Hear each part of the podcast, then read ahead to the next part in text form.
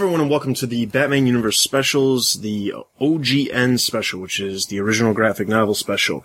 Joining me today is all of the members of the Comic Cast, and they are. This is Donovan. This is Joe. And this is Stella. And today, in this specific episode, we'll be reviewing Batman Earth 1.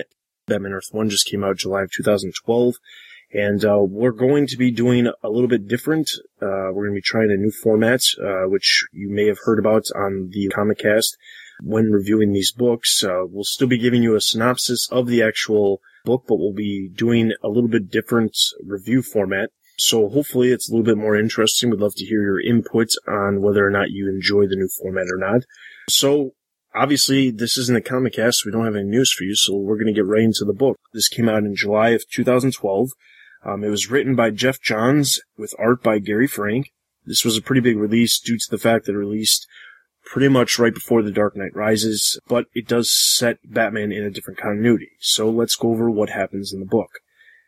So, Batman Earth 1. We start off with uh, a man who's being chased down by Batman, and uh, after Batman tries to use his grapple gun, it fails him. And as he continues to chase this man, the man jumps onto a fire escape, Batman chases after him and jumps off a building, but he misses, and he slowly falls, knocking and trying to grab onto anything on the way down so that he can break his fall. Um, so he lands in a pile of trash, and he sees across the street two men robbing a store, and the store owner saying, "Please help me, please help me," and uh, in fact, Batman just stands there and watches. Then uh, a homeless person asks, uh, "Please don't hurt me." To which Batman hands them a wad of cash. A car pulls up and they pull away. Um, we then cut back to the past where we see a taxi pulling up to Wayne Manor. And turns out an elderly gentleman with a, with white hair and a goatee walks up. And as he approaches the front door, he sees a sign that says Thomas Wayne for mayor. Um, they open the door and we find out that this is in fact Alfred. Um, he is a old war uh, friend of Thomas Wayne. Uh, we find out that Thomas Wayne is married to Martha, uh, Martha Wayne, but her her maiden name is actually Martha Arkham. Um, she greets uh, Alfred as well, and Bruce comes in the scene, tearing through the house, saying that they're supposed to be going to a movie. Um, Alfred was brought in by Thomas Wayne to specifically deal with some death threats that have been coming through and to basically be someone that Thomas can trust on his security team. Um, after Alfred warns him not to go out to the movies because it's not a very wise idea, Thomas says, I want Bruce to have a normal life, and he decides he's going to go to the movies regardless of the advice that Alfred is giving him. So off they go. As they get to the movies, uh, the, as the movie's about to play, the lights go out, and someone says, uh, sorry, the power's out, you're gonna have to leave the building, please go through the, the exit. Uh, Bruce decides that, uh, there's another theater a few blocks away and that they can still see it, so he runs out through a fire exit. Thomas and Martha follow him. He bumps into a person. And the person says, watch where you're going, kid. And, uh, the kid turns around and says, I don't have to do anything you say. My parents were the richest people in Gotham. To which he says, you're the Wayne kid and momentarily he has Bruce um, in his hands with a gun pointed to his head, telling Thomas and Martha to give them all their money. Moments later, um, their bodies are laying on the ground as they are shot. Um, the police show up, and uh, Bruce is, you know, reeling in the fact that he witnessed his parents' murder. Um, back at Wayne Manor, Alfred is there asking the police for any kind of details, any kind of information relating to the death threats that they've recently received. Um, there's a woman there who appears to be a lawyer for the Waynes and says, uh, there's uh, a small thing. Did you know that the Waynes had you as their legal guardian in case anything happened to them? Um, to which Alfred replies, I'm not a parent. I have never, I've never raised a child. Um, they specifically say that Thomas and Martha were the last of their respective families, and um, if uh, he says no, Bruce will go into foster care. So as we see uh, Alfred say to the uh, say to Bruce, uh, "Listen, I I'm I need you to eat this food." Bruce replies, "Who the hell are you?" And Alfred replies, "I'm your butler." We then cut to the present time where Batman comes back to uh, Wayne Manor to see Alfred with a bag packed and looking like he's about to leave. As uh, as uh, Alfred says, "So this is your life now." Bruce says, "You may have given up, but I won't." Um, we then see a uh, Jim Gordon at a funeral, and uh, we then cut to him right at um, the police headquarters as Barbara Gordon comes to visit him to bring him some food. Um, as uh, he says, "What are you doing out here? You shouldn't be out here this late at night." Um, he gets called in to see the captain. As he gets called in, he tells Barbara to go back home, and uh, she insists that she can take the bus. And Gordon goes to see the captain. Um, the captain wants to introduce Gordon to his new uh, partner, who is Harvey Bullock. He, a person who hosted a TV show called Hollywood Detectives. He was on the show for five seasons, and uh, the show got canceled. But uh, he's decided that he wants to move to Gotham to deal with some real crime. And uh, as he looks out the window, he sees Barbara and waves to, or and sees Barbara waving and uh, makes a comment, "Hi yourself, sweetheart." As Harvey and Gordon get acquainted with each other, Harvey says that his intent is to solve the murders of Thomas and Martha Wayne, um, and then to take him from television to film. We then cut to the past yet again, where we see an older Bruce Wayne, um, in maybe in his teens, hearing some sounds from the mausoleum inside of the cemetery on the grounds of Wayne, of the Wayne Manor, and he goes out to the mausoleum only to find a bunch of bats flocking outside, or flocking out of the mausoleum as he opens the door. As he goes inside, he finds a bunch of uh, sets of armor. Uh, we then cut to current day where Bruce is looking at these same sets of armor, but these sets of armor are now in cases um, inside the house. Um, as uh, we we see another flashback of uh, Bruce talking to someone named Jessica, and as it turns out, Jessica is tempting or is is kind of baiting uh, Bruce into going into the Arkham um, Asylum or Arkham Manor, I should say. It's not necessarily an asylum. It's used it used to be where all of the Arkhams lived and grew up. Um, and he says, you know, it's not a good idea for us to go in there.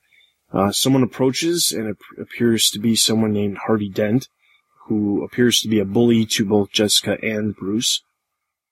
Um, and then he insists that the reason why um, he doesn't want to go in there is because he knows everyone in his family is crazy because everyone who lived in that house, the Arkham house, um, went crazy. So then we cut back to the future time where we see Alfred and Bruce going back and forth talking about how this isn't a good idea and Bruce saying he needs to know about who he needs to figure out who killed his his parents. After Alfred says, uh, you know, there's, you know, we've looked into this before, we've never really found anything. To which uh, Bruce replies, you know, I was looking into uh, Jacob Weaver.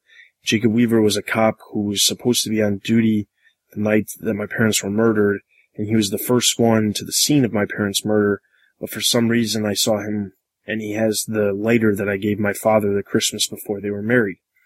So after Alfred uh, kind of decides that you know maybe it is maybe it is worth looking into, he insists that Bruce has a gun. Bruce says no, there's no guns, and uh, Alfred says you can't fight this corrupt mayor of Gotham who could have possibly been involved with the murder of your parents with a tangled spool of, spool of wire and some gadgets that don't work. So then Bruce says, well then he'll find someone to work. So then we see the Wayne Medical Group and there's a door inside of there, which with a small office that has uh, the words "the Foxhole" written on it. And uh, Bruce Wayne appears to talk to somebody named Mister Fox, and uh, explains that uh, he's looking for someone to do some work for him. And uh, he explains that he's aware that Mr. Fox used to be a lead designer on the neural prosthetics processor and that the project got canceled because some, uh, one of the other doctors took over it and it didn't end up working. Um, so it, basically, uh, Bruce convinces Fox to fix his uh, grapple gun and explains that he needs it for mountain climbing. Um, and then explains that if he gets it to work, he will get him his project back. As he walks off, we see Harvey and Gordon talking about the rules within Gotham as they witness a, uh, a mugging or a beating. And uh, Harvey says, uh, we need to take care of this. And Gordon says, no, we can't. We have to go to our security detail. And Harvey says, listen, stop the car. This is something we have to take care of. So as he goes over there, he goes to arrest the, uh, the gentleman who's beating up on a woman. And uh, as he's doing that, um, Gordon walks up and says, let him go, let him go.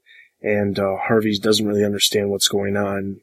And uh, after Gordon apologizes to this man known as Axe, um, the man leaves and warns Gordon that uh, another accident will happen if uh, if this keeps happening. So the, that this rookie better uh, learn the rules of Gotham. Gordon then explains to Harvey that uh, the reality of Gotham is that there are certain criminals that are protected by the mayor, and the mayor in turn is in charge of the police force. So there's certain people that you're not you're not allowed to touch, regardless of you, whether or not you're the police or not. So as they drive off in silence, we cut to Bruce Wayne, who's looking at his new grapple gun, and it appears to work perfectly. And uh, they appear to be uh, Alfred is driving Bruce to a gala uh, for the 300th birthday of Gotham City, and we are introduced to the mayor for the first time, who is Mayor Oswald Cobblepot. As he uh, meets with Bruce Wayne and starts talking to him, he says, "You know, this is all. This is your family's legacy just as much as uh, mine. Um, if there's anything we can do for you, just let us know." Um, meanwhile, we see a girl who's locked inside of a room, um, and she is approached by somebody wearing a hood over their face uh, with a birthday cake and some candles. Uh, we then see Gordon and Harvey on their security detail at the gala, and uh, Harvey sees Bruce Wayne and, and, seeks him out. He introduces himself to Bruce Wayne, and Bruce Wayne says, "Yes, you're uh, that police officer on TV. Didn't they just cancel that series?" To which Bruce Wayne then walks off, and Harvey says, "Prick." then we uh, see Bruce Wayne walking off. Um, he's trying to follow uh, Jacob Weaver. Um, he falls into the roof after he changes into his uh, Batman costume, and as he gets to the roof, he uh, grabs the lighter, sees that it is in fact the same lighter. That at that same point finds out that he's not the only person up there with Jacob Weaver. There's a lot of other cops. So the cops start coming up uh, coming up the stairs as uh, Batman's fighting off numerous uh, security detail people that are on the roof. As they open, as the police officers open the door, they see this Batman uh, beating up the security detail, and uh, Batman's throwing fists left and right, and actually clocks Gordon in the face as well. Uh, then uh, Batman picks up the lighter and is about to run off when he starts getting shot at and actually gets pinged across the head and loses his balance and falls off the side of the building, losing also his grip on the lighter. Uh, he pulls out the new grapple gun and uses it, and it, it does in fact work. Um, and he uses it to crash through the window, which just so happens to be on the same floor that the party's on. As uh, Mayor Cobblepot's pretty pissed about the party being ruined, um, the police officers uh, are now on the same floor and are telling him to freeze when he drops some vials and some gas, um, some gas bursts out, giving him the, the, distraction needed to get away. He bursts through the window, gets into the car, uh, bruised, bloodied, and battered. Uh, Alfred drives off. We uh, then cut to a scene in the past where Bruce is walking with his mother past the Arkham Manor and uh, she explains that uh, he needs to promise her never to ever go into the house um, because bad things happen to people who go in the house.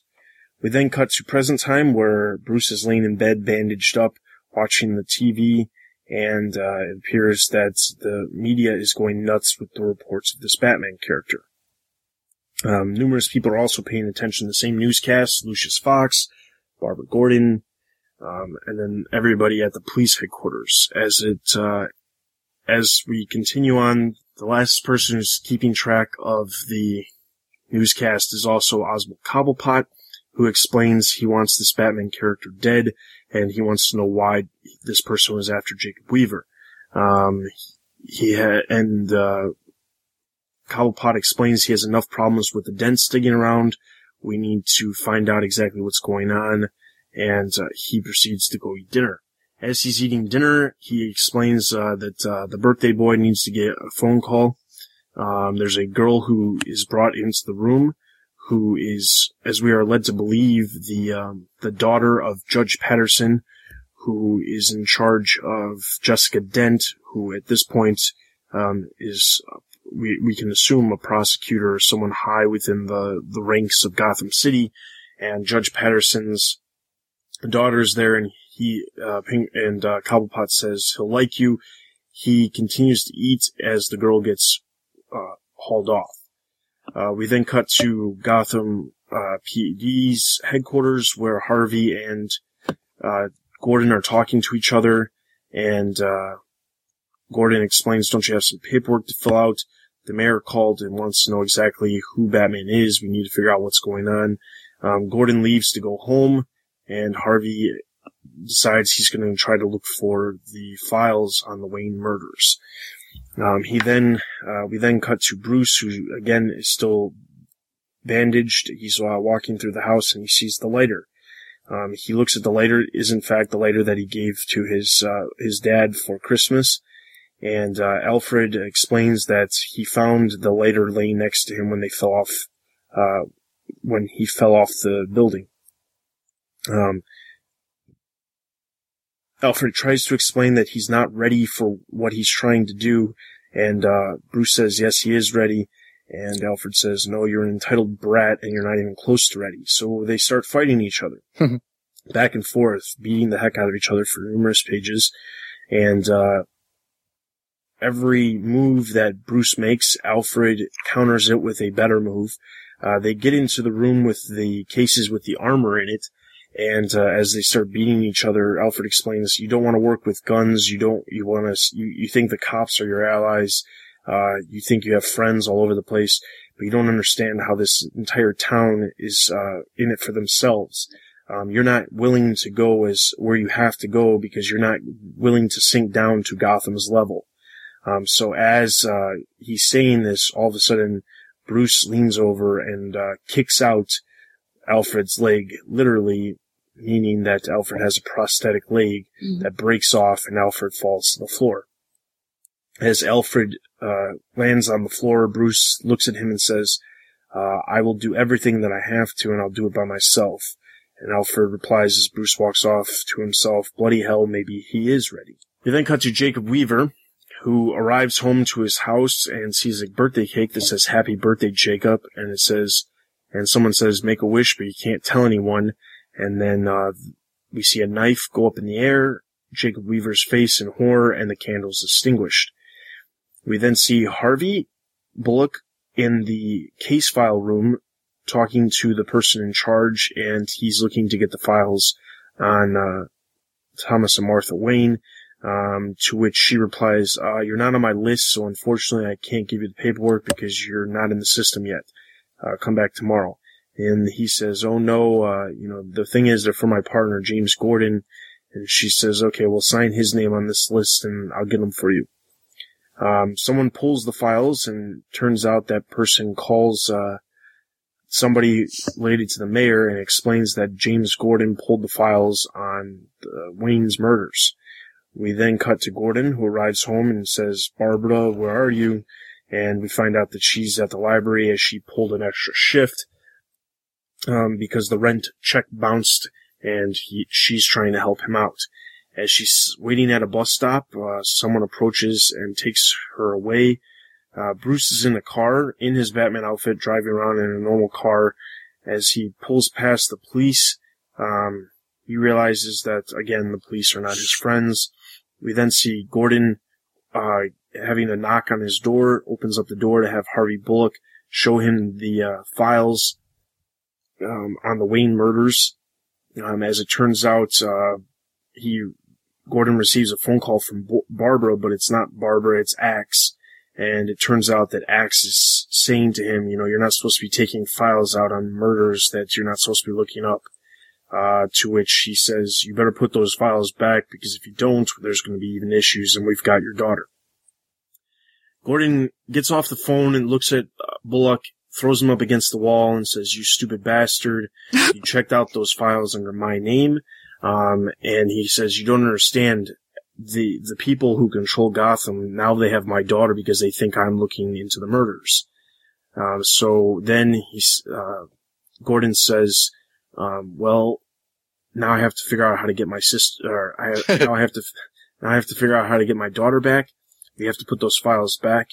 Bullock says, listen, uh, you know where Axe is, right? Well, let's go see if he likes baseball. And he picks up a baseball bat. We then see Axe standing on a corner harassing two women.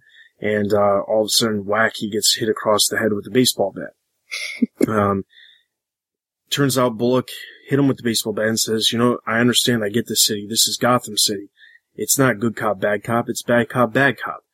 And you see, uh, Bullock with a bat and Gordon with a crowbar going after Axe. Uh, we then see a building that has the, uh, that was, that, that Bruce Wayne passed earlier. And as it turns out, there was a girl inside of there, uh, or Jacob Weaver's house. The, the house that Batman pulled up to before was Jacob Weaver's house, and he finds out that Jacob Weaver was actually dead, but he sees some markings on the floor that uh, sh- leads him to believe that it's rust and leads him to know that he needs to go to Arkham. Um, as he goes to Arkham, he can hear somebody shouting inside saying, somebody help, somebody help, and it's none other than Barbara Gordon. Um, as the door pops open, we see um, the hooded man pop in, which at this point we know is his name is Birthday Boy. He has a birthday cake and is saying "Make a wish." Um, Batman proceeds into the Arkham Asylum slash manor and uh, sees a picture on the wall of his mother as a child, and uh, realizes that it has a memory of his mother saying, "You know, please don't ever go into this place because it's a bad place." We then see Bullock and Gordon outside of the same building, and uh, they say they're going to go inside and they're going to find the daughter. Um, and they and Gordon explains this place is completely it's a giant maze and people get lost in here all the time. We then see a map of Gotham City, which is also what appears to be one giant swirl on a piece of land of uh, all the buildings in like a swirl shape. Um, as Bull, after Bullock looks at the picture, he turns around and, and Gordon's gone. Gordon actually runs into Batman, and as it turns out, um, Gordon pulls his gun and says, you know, did you take my daughter? You know, I want to know what's going on. Batman explains, I have nothing to do with your daughter's disappearance. I heard someone here. I'm here for a completely different reason. Uh, Batman and Gordon have, uh, traded a couple blows, um, while we see Bullock finding a, a room um, that says uh, "You'll all go crazy." uh, we then hear again. We then hear Barbara uh, Gordon again saying, "Stay away from me." To which then Gordon realizes that Batman has nothing to do with it, and they all three of them try to head towards that. Barbara Gordon fights back on her own and stabs uh, Birthday Boy with a chair leg in his leg. And uh, as they all rush towards Birthday Boy, um, it turns out Batman bursts through the wall. Oh uh, yeah! Right before Birthday Boy stabs Barbara Gordon. Um, as uh, Birthday Boy and Batman um, fight with each other back and forth, uh, Birthday Boy overpowering Batman on numerous occasions. Gordon gets Barbara out of there and uh, actually sh- pulls off a shot and shoots uh, Birthday Boy through the shoulder. Batman again grabs uh, grabs onto Birthday Boy and puts a chokehold on him, and shouts for Gordon to get out. As they um, as that happens, they actually fall through the floor, and uh, they start fighting each other again. Uh, they but where they fell through the floor, it turns out that Harvey Bullock is right there, and he says, uh, "Get out of the way so I can get a clear shot." And uh, it doesn't really work but uh, as Bullock tries to jump at um, Birthday Boy. Birthday Boy takes Bullock and shoves him straight through the floor and he falls and he falls into a pit that is filled with, um, small or female, female ch- or small girl or I'm trying to think of the best way to Corpses? uh, Birthday Boy's victims. yeah. Uh, Birthday Boy's victims, which happen to be, uh, young girls. Um, Batman and Birthday Boy continue to fight with each other. Um, Birthday Boy explains, "Oh, you've got a cape. Uh, that's a that's a stupid thing." And uh, Batman explains, "No, it's actually a weapon," and throws it over Birthday Boy's face and slowly starts suffocating him. To which he eventually passes out, and uh, Batman goes and helps Bullock out of the hole, and uh, the evil that uh, Bullock just found, he cannot get out of his mind. Um, we then see outside of the uh, asylum, we see uh, Bullock in a complete state of shock because of all the bodies that he found. There's also a person inside of Gordon's trunk, and uh, they all drive away. And uh, as it turns out, Cobblepot is at his uh, his own mansion when Batman pops in and says uh, and, and says, "Listen, I." I I, Cobblepot says, I want to know who you are. Who are you? And Batman says, I'm Vengeance.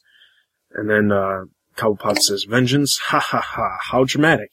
To which Batman punches him across the face and says, I know exactly who you are. You're a murderer. And, uh, Cobblepot grabs an umbrella and says, uh, stay back. Batman kind of snickers and says, an umbrella? You're gonna stop me with an umbrella? But then he realizes that the umbrella actually has a knife at the end of it. Uh, Cobblepot smashes something across Batman's head and says, I don't know who you are, but, uh, if you came here to kill me, you, you are, you're in the wrong situation here. Um, to which he then grabs onto, uh, Batman's mask and pulls it off and it's, and it's revealed that it's Bruce Wayne.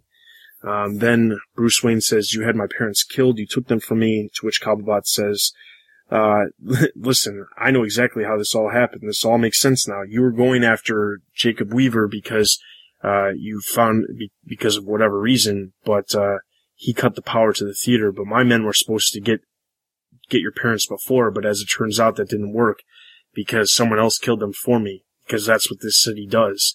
There are two kinds of people in Gotham. There are predators and there are pay, and there's a third kind. You're forgetting about Cobblepot.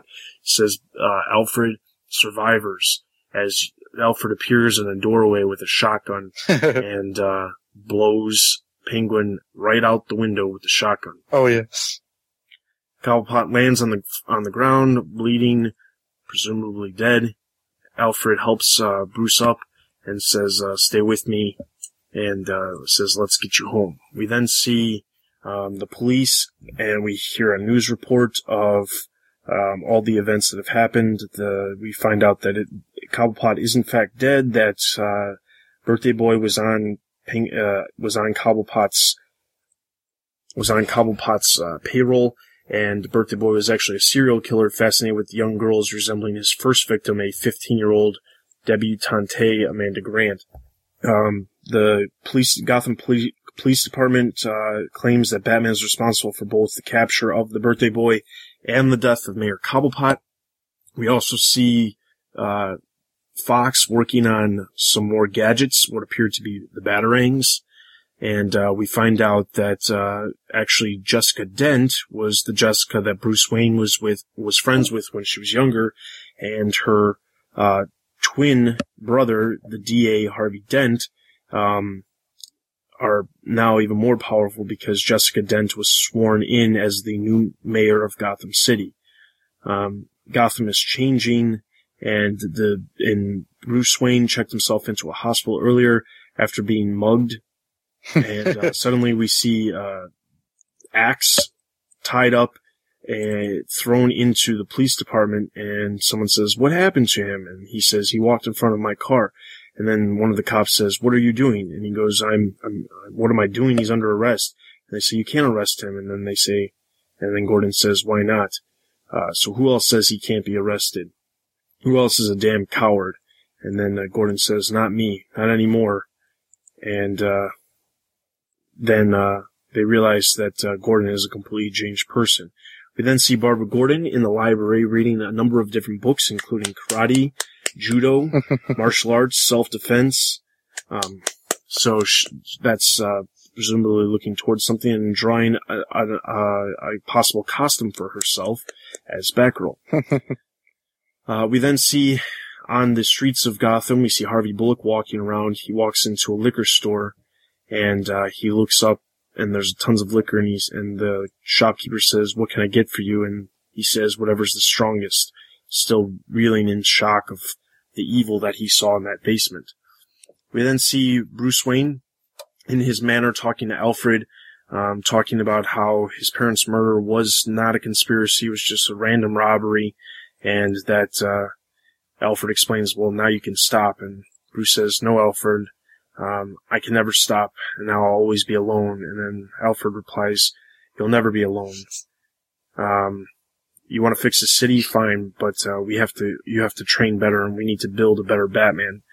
And then, uh, Bat, and then, uh, Alfred replies, uh, no, we have to do more than that. We have to, we, we need to build a legend. And that is where Batman Earth 1 ends, but not before we see a number of newspaper clippings that say, who is Batman? Who is Batman? And a couple computer screens, um, with some question marks on it, and someone saying, who is Batman? What a riddle. bum bum bum bum. Alright, so that was Batman Earth 1. Now, the first thing I want to talk about with Batman Earth 1 is the difference between uh, Earth 1 and the current Earth that the DCNU is actually taking place on. So I've got a couple of things that the, the first thing I'm going to bring up and then I'll open the floor to somebody else's point is the, the connection between the Waynes and Arkham. So obviously the, uh, the, di- the big, diff- biggest difference is that instead of Martha Kane, we have Martha Arkham and she's actually the daughter of, um, an Arkham and the Waynes and Arkhams are actually married, obviously. Um, and the, the, the biggest, the, the biggest thing is that the Arkhams are not just some, you know, family that's a part of Gotham's history, but they have actually intertwined the history with the Waynes. So I thought that was kind of interesting that they changed that and obviously, I'm sure in once we get a second volume and things like that, that could play a part as far as the the, the talk about the Arkham Asylum. Obviously, Arkham Asylum plays a or Arkham Mansion, I should say, plays a part in the story in here. But I think ultimately it could play a bigger role in future story points as well. I thought it was interesting the whole Arkham bit because it was a way to kind of differentiate um, the main continuity from the Earth One continuity.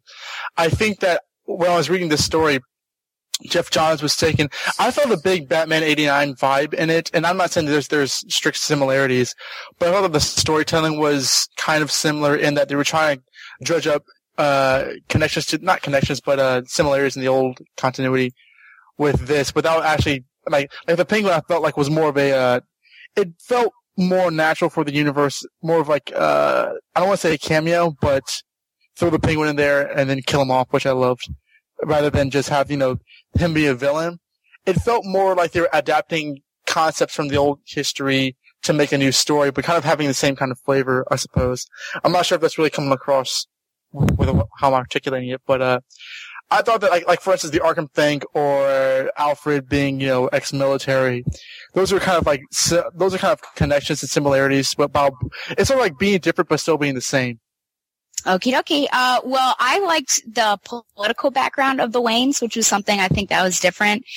And, you know, in, in our continuity that we deal with every day and even in the past, the Waynes have always had, you know, a tie to Gotham City. And for the most part, they've really seemed, um, like they are philanthropic and really trying to help Gotham get back to this really epic city that it should be. And I think that this was a way to keep that intact, that they were connected to the city, but in a different way, uh, really get to the politics and get in and really hit it hard. Because if you're a leader, then you're able to get some of that, um, get past that red tape and really um, do what matters for the city. So I think that that was great, and that as well just tied into Penguin, I think, really well and brought him, and he was in, you know, thrown in, in a different way as well. And he, he had, you know, this, this political background as well. So I think it was just a neat way to put the Waynes in a more important position and give, um, give us a reason for why the Waynes were killed. Because, you know, in the past, there, there were some reasons, different stories kind of dabbled in that, you know, um, Thomas did something and so the guy that he did it to decided to get back at him and so he hired Joe Chill, things like that. So this is a, another way to go about, you know, why were they killed? What was that point? And I, I just like that. I thought that was great. And kind of going off of not only Stella's comments, but also Don's, I thought it was kind of interesting that uh, Cobblepot was actually mayor because, as Don said, it kind of brings back to the movies where Cobblepot in Batman Returns was running for mayor, but mm-hmm. also it brings up the political points that Stella talked about where there is a lot more political aspect with this, with the uh, the Waynes, um, or well, Thomas Wayne running for office and Cobblepot being mayor. It puts a, the political aspect really in the forefront of the story more so than most of the other uh, stories we've ever seen before because we really haven't seen any really political ties. Um, we, we've seen obviously political references and things like that in Batman stories, but nothing as specific as, you know, a, a specific main character within the Batman universe either running for office or actually being in office.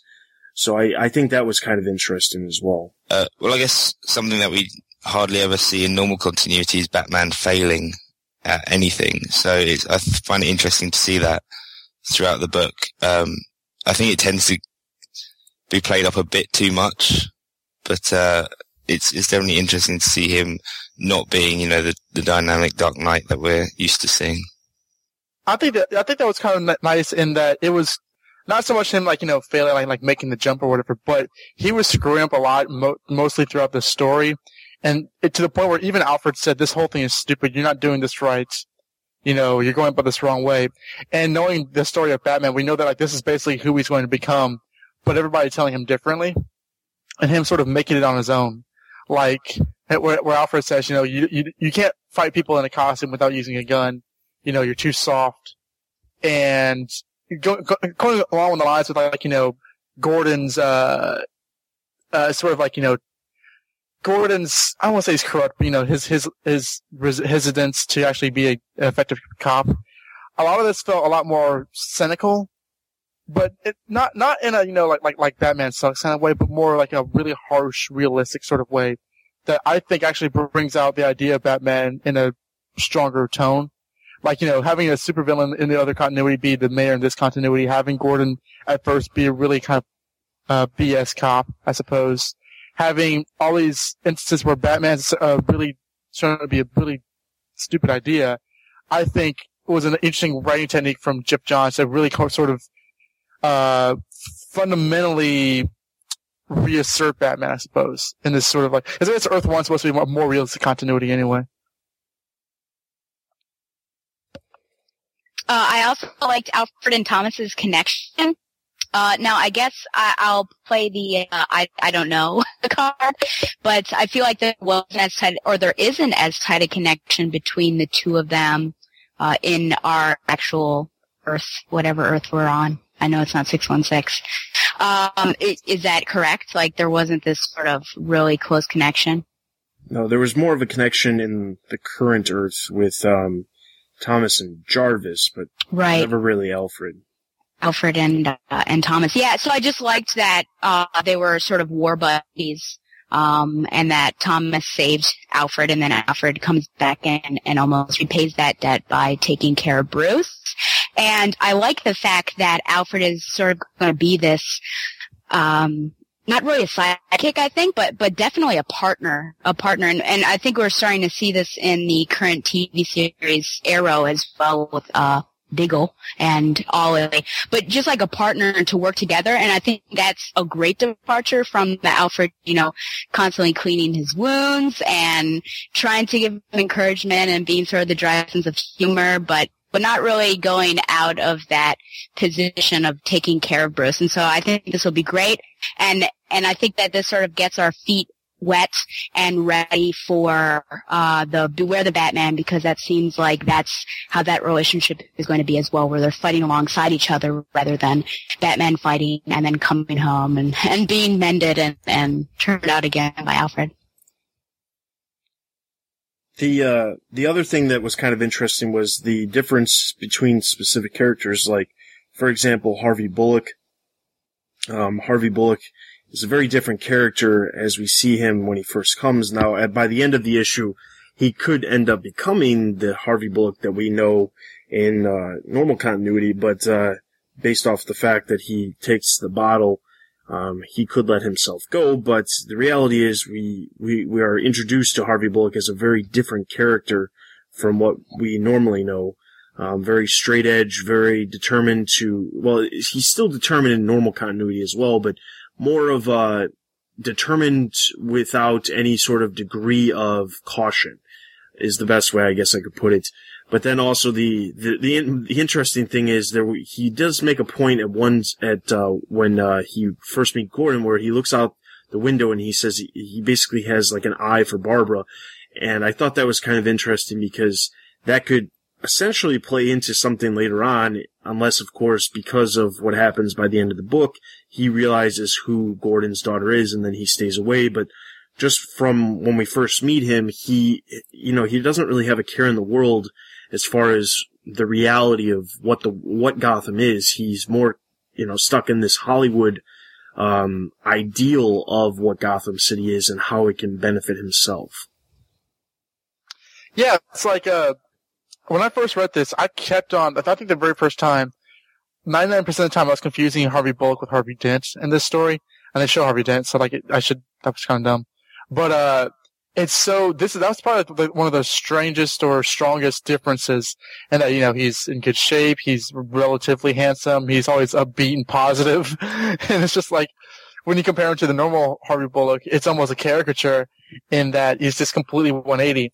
And again, I think that like as a writing as a writing uh tool, Geoff Johns kind of inverts the idea of Bullock. He's still a good cop, but like uh and then the other the other version, you know, he's kind of you know he's very schlubby, he drinks and smokes and is typically a, a bad cop. And it's almost like you know Gotham. Like at the end, we're kind of led on to the point that he will have a drinking problem and shows what Gotham can do to people like him. But it's interesting because you know, you, you, and all the good guys in this story, you have Alfred, you have Gordon, you have Batman, you have uh, Bullock. I think Bullock in this story is the one with the least bit of dark baggage in his nature, and I think you know by the end, it's this sort of story kind of brings out the darkness that would like kind of lead you to do good things or be more effective. So that was another sort of like inversion that I think uh, works well for the story. I think is one of the more memorable parts of the story. I think it was uh, brought up already that this is supposed to be a more realistic Batman, but I think there's also a lot here uh, inspired by the movies. I think, and um, I mean, I get why they've done it, you know, because this is like a, a, graphic novel and stuff. People are kind of drawn to those, and especially with the Dark Knight Rises just coming out, I think they tied them together well. But it's interesting to see the familiarities between the Christopher Nolan movie continuity and the comic continuity and the, the blending of them. Uh, for instance, Commissioner Gordon basically being Gary Oldman. Especially as Gary Oldman plays Gordon in uh, Batman Begins. Yeah, definitely. Or or the whole Lucius Fox gives Batman his crap thing. Yeah. which is which is totally movies only the final character I wanted, well, I guess there were two. One was small, and then one was a a bigger one. Harvey Dent. Uh, it was very interesting to see him and what he was like in the beginning, and just that he's that he's a real jerk from the start. That he's just yeah, he's just a complete jerk from the start, and I kind of always saw him as, I mean, slightly arrogant but I thought he always had sort of a, a, nicer personality. So this was sort of a departure from that. And it was really interesting to see Harvey and, and his sister Jessica both being big names in the justice system. So I sort of wonder uh, what will come of this and that's kind of scary that they're sort of. They were twins, were they? I don't remember. I think so. Yeah. Oh, they were twins. Okay, so this should be should be interesting. Uh, but the big character in this book I thought was also Gotham City. And I thought that it, it was really focused on more than it has been recently. I think perhaps, you know, with Court of the Owls and all of that stuff, we've really started picking up Gotham City as a character and how it affects people. But I thought this really gets to the heart of it. You know, the first 100 pages or so, it really shows how the city pulls people down. It destroys their hopes and, and, you know, and their lives and everything more than anything else. And I think the, the turnaround comes when, when Gordon and Bullock go after The go come get it now, this is Gotham City, it's bad cop, bad cop. And I think that once people understand that, you know, the city is sort of what it's doing this and that the people need to be able to change it and be able to stand up and, and do what's right, then it's gonna hopefully get better. But, uh, I just thought it was great sort of on this city like that. All right. So then my second point is some of the, uh, I want to talk about the art. Uh, Gary Frank did a, a really good job with the art throughout this entire issue, but there are some things I'd like to bring up. So the very first thing is, um, well, it wouldn't be a TBU podcast if we can talk a little bit about the cheesecake. Um, Why not?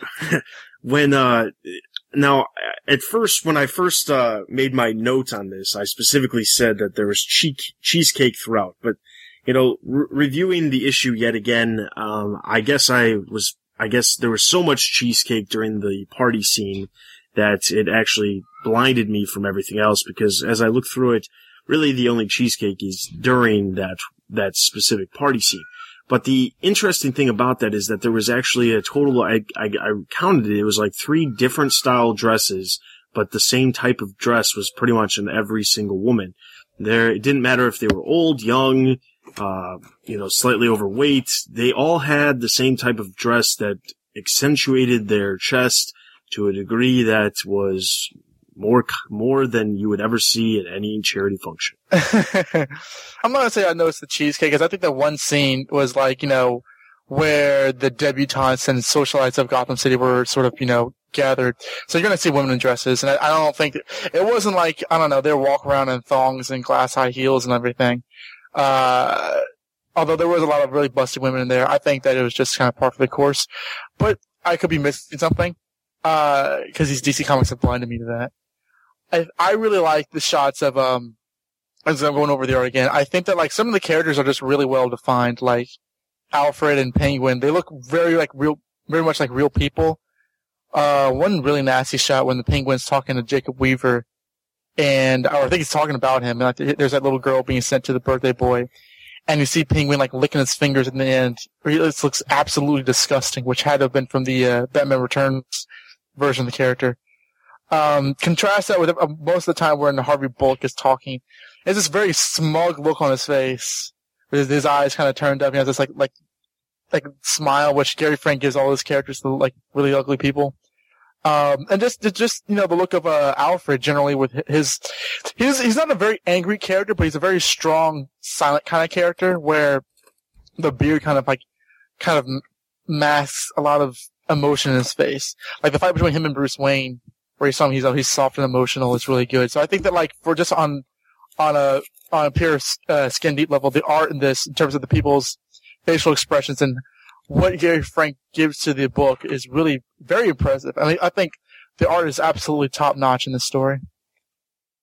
Yeah, I'll agree that the art is really good. It's clear that Gary Frank had a lot of time to work on this because uh, we know from things like Justice League, the backup, and that that when he doesn't have enough time, it starts to, uh, the quality goes down, but I mean, it's still good in that, but it's, it's extra good in this. And I think he, he does a very good job of defining Bruce through all the stages of his life in this. You can clearly see, you know, that he's, he's growing older throughout the story. And whereas in the, uh, Shazam backup of Justice League at the moment, it tends to be very line heavy and it just looks like an old man shrunk down into a, a child's sized body.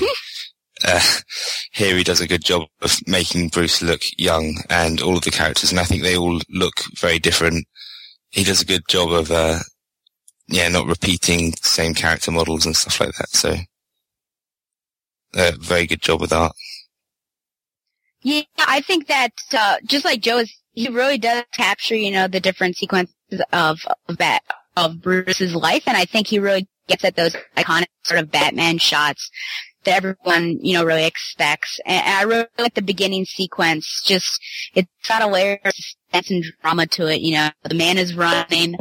And it's just like those horror films where the, the main character's running away and, and the, the guy with the hockey mask, he just has to walk and he'll catch up to him and you know, you've got Batman cloaked in darkness and it's just sort of the perfect, um, way to, to really bring Batman in. But there are just, you know, great fight scenes and, and, uh, or punching scenes as it were with, with Gordon and his glasses flying off. But, but yeah, I, I certainly agree with, um, with Joe and with, yeah, with what everyone said. I, I particularly liked the, uh, um, Bullock at the sort of at the end, just in front of the liquor counter, that overwhelming amount of liquor behind there, just that wall. And, uh, it's just sort of like liquor. this, I'm sorry, what? Oh, I'm sorry, a glorious liquor. Yeah. Uh, it, it's just sort of, I mean, it raises a lot of red flags, right? You're, well, obviously it's gonna go downhill from there, but it also sort of makes you sympathetic to him and what he went through, seeing all those dead bodies and sort of concerned for his future. So I guess we'll see what happens for Bullock in the future. The only other art shot that I want to mention that wasn't mentioned was um, the map of Gotham City. Now, Gotham City has been very distinct as being the same sort of format, regardless of whether it's um, a mini series that's not related to current continuity, or whether or not it's even in the recent Chris Nolan films. The shape of Gotham City has really been the same since the 90s. And with this, they completely turned Gotham City upside down, and it has a lot to do with the association with the Arkhams, with the entire city being almost a swirl, swirl leading to the Arkham Mansion in the center of the city. So I thought that was really cool because there's a different take, and it's obviously there's no cities that are actually like that. So it's not like they got the inspiration for you know, this new format for, or the, the way Gotham is created from a different city because there are no cities like this.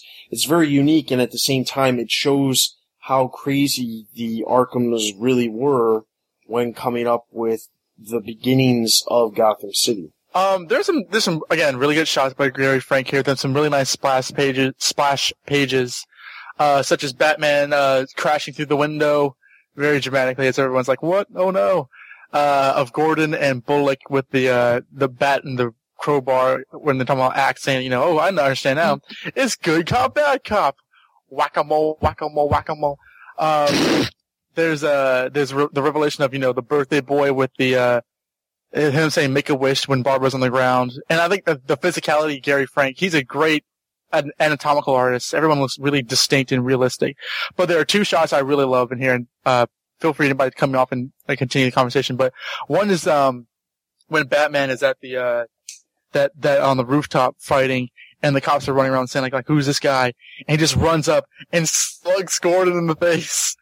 That I think was a really, and we, and mentioned earlier, but I think that was a really good, uh, showing of, you know, this is not your normal Batman in a way that wasn't, it didn't feel forced, but like, it felt very symbolic as how different this world is, but, and you know, keep on reading, it'll turn out, it'll turn out all right in the end, but I thought that was a really nice shot. It was such a visceral, you know, it grabs your attention.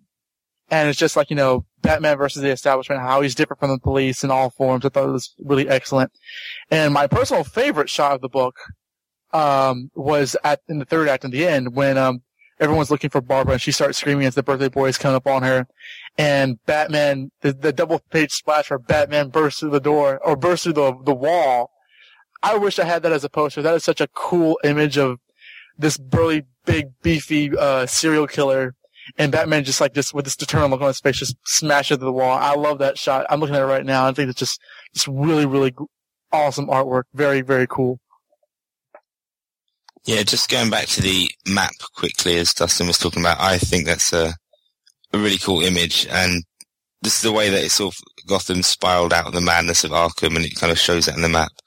Uh, I thought it was a really cool design. Um, not sure how much it makes sense architecturally, but it's still a cool image. Um, as for, I mean, I think Gary Frank does a lot of really iconic looking shots of Batman in this, uh, throughout the book. Some of them which, you know, you could see his posters and things like that and just ones which you could call back to when you want to look at iconic shots of Batman. But the one that stands out most to me is him bursting into the cheesecake party, we can call it, where he's, uh, kicking through the window and bursting in on Penguin and the, the charity ball. And, um, it reminds me a bit of, uh, Frank Quitely. Uh, maybe it's just the pose, but from the, the cover of Batman and Robin where he's crossing legs with Damian when they're fighting. I know that was, um, Dick Grayson, but still, and um, it's something about that, and uh, maybe it's the costume as well. But it reminded me of that. But I still thought it was a really cool scene and uh, a great two-page spread. Yeah, so many good things to talk about. I also liked sort of the Superman esque pulling up in his shirt uh, to reveal the bat symbol at the party. I thought that was great. And we cannot forget, you know, young Bruce entering the mausoleum and then bats knocking him backwards, which is just sort of the, I mean, that's a sign that, you know, yes, father, I will be back. So yeah, just great art all around. All right, so then my final topic that we're going to talk about is some of the hints at some of the future storylines uh, that could possibly come from just what was hinted at in this first um, this first issue. So the very first thing I want to bring up is um, the Crane Institute. Um, clearly, Arkham Asylum is not existent in this. Um, instead, it is called the Crane Institute, um, where the criminally insane go to serve their time for the crimes that they commit. Now, this is interesting because this kind of falls back to, again, what Don was saying earlier, where it ties to some of the Nolan films, where specifically um, in Batman Begins, where Crane is there, he actually makes a point. Uh, you know, he's serving as a person for Arkham Asylum, and Rachel Dawes at one point says, "Oh, you're going to commit him so he can be taken to your asylum where you, you know, you all you, you take all of the people that you want to your asylum." So it's interesting because obviously Jonathan Crane could play a part in a future storyline. Well, I mean, obviously in terms of uh, what can come up next and what they were setting up, uh, for me, and uh, I thought was really interesting was they they set up the whole whole uh, uh, Dent thing with uh, his twin sisters because they were sort of like in the background, uh, causing Mayor Penguin trouble. But now that he's dead, gleefully, um, Mayor Dent is now uh, Jessica Dent, his twin sister, and Harvey's DA. I think he's always the DA in the story, but I expect him to play more a more integral part because of the whole duality aspect. Now that we've established Batman, uh, I also expect I, am I'm, I'm I'm interested in seeing where Bullock's going, and I'm interested in seeing like the very end. Now that Batman is an established crime fighter, how is he going to put up with? I'm wondering if they're going to play up a super villain angle with uh, the Riddler in the last in the last um, page. If they're going to go with a more superheroic angle, or if they're going to go stick with this more realistic, down to earth thing, and see is if the Riddler's just like a cyber criminal or uh, a private eye who's against him or whatever. Because I, I don't, I would not mind if they didn't go the whole superhero, supervillain route because it's different. And I'm wondering how much the Riddler is going to be like. Because to me, this this kind of reminds me of the Jim Carrey version from Batman Forever, and the little we get from him here, who was like kind of like you know who is Batman, all that kind of stuff. So I'm interested in how they're going to play that. Yeah, I think going back to what Don was saying about um, Harvey Dent and his sister, uh, I think it'd be interesting if they did something with like a Two Face, except instead of the split personality, you know, you have the twins and linked to the duality of that. And then, I mean, when you see Bruce punch uh, Harvey Dent in the face, and he sort of pulls that iconic Two Face face with his, you know, lips splitting apart and exposing the teeth. So I, I think that might have just been a, like a little Easter egg, but it definitely hints towards it. And there's a possibility for that to be explored in a, in a sequel down the line. Although I think it's most likely that we're going to be seeing the Riddler. I think it's already been revealed that he'll be the villain in the next book. Uh, I would be remiss if I did not mention what happened at the end of this uh, graphic novel, the fact that, you know, Babs is sitting in a library where she belongs, of course, um, drawing, you know, a costume and of course it's a costume that could potentially be Batgirl, and I, I just like uh, seeing that, seeing the beginning of her, and, and really laying the groundwork potentially for that character. Now, whether or not that'll happen next, um, next volume, I don't know, because I mean, she didn't really talk at all in this one. But uh, I feel like the next one we could at least get to know her character better, and then perhaps the third she'd actually come in. Um, and then, of course, she stabbed Birthday Boy in his leg with a stake. I don't know, but that was a Snyder flashback for me for sure.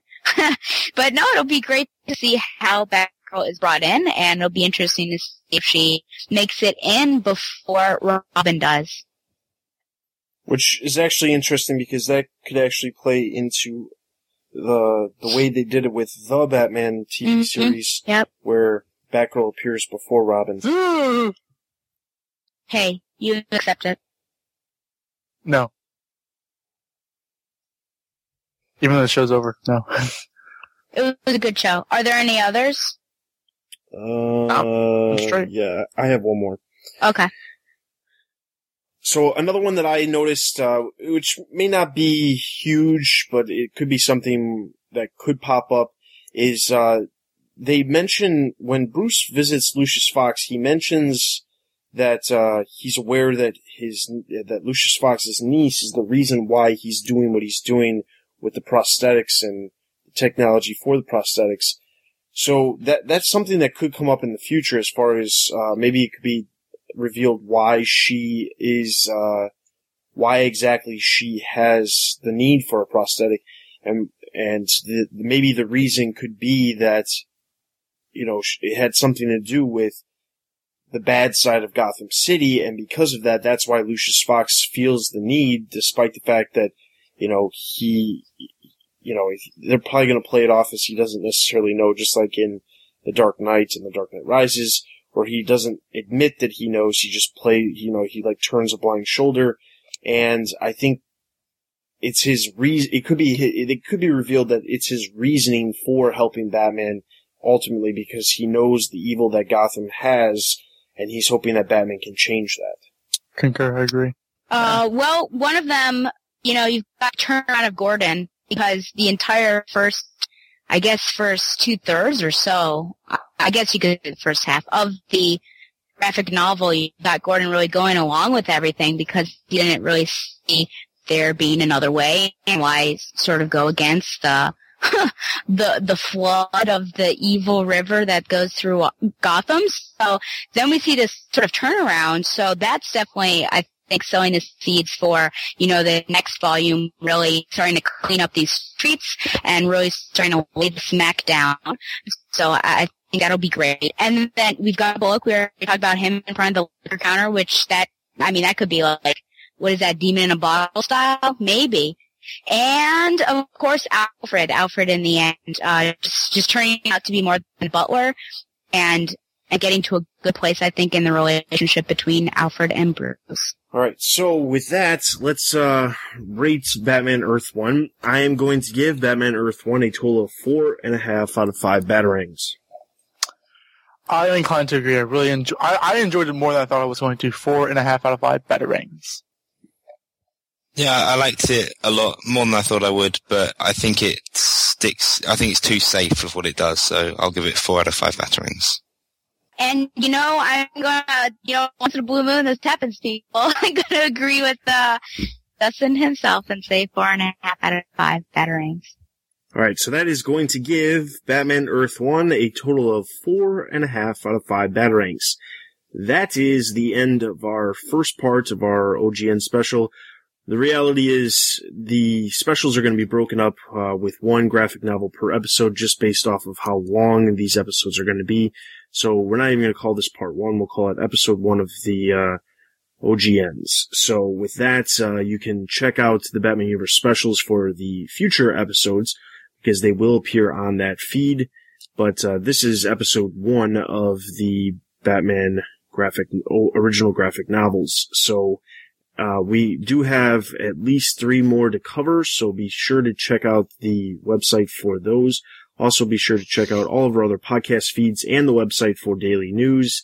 And you can email us with any questions, comments, or concerns at podcast at thebatmanuniverse.net. Be sure to follow us on Facebook, Twitter, and YouTube for all the latest news and videos from the Batman universe. So that's everything for this episode. This is Dustin.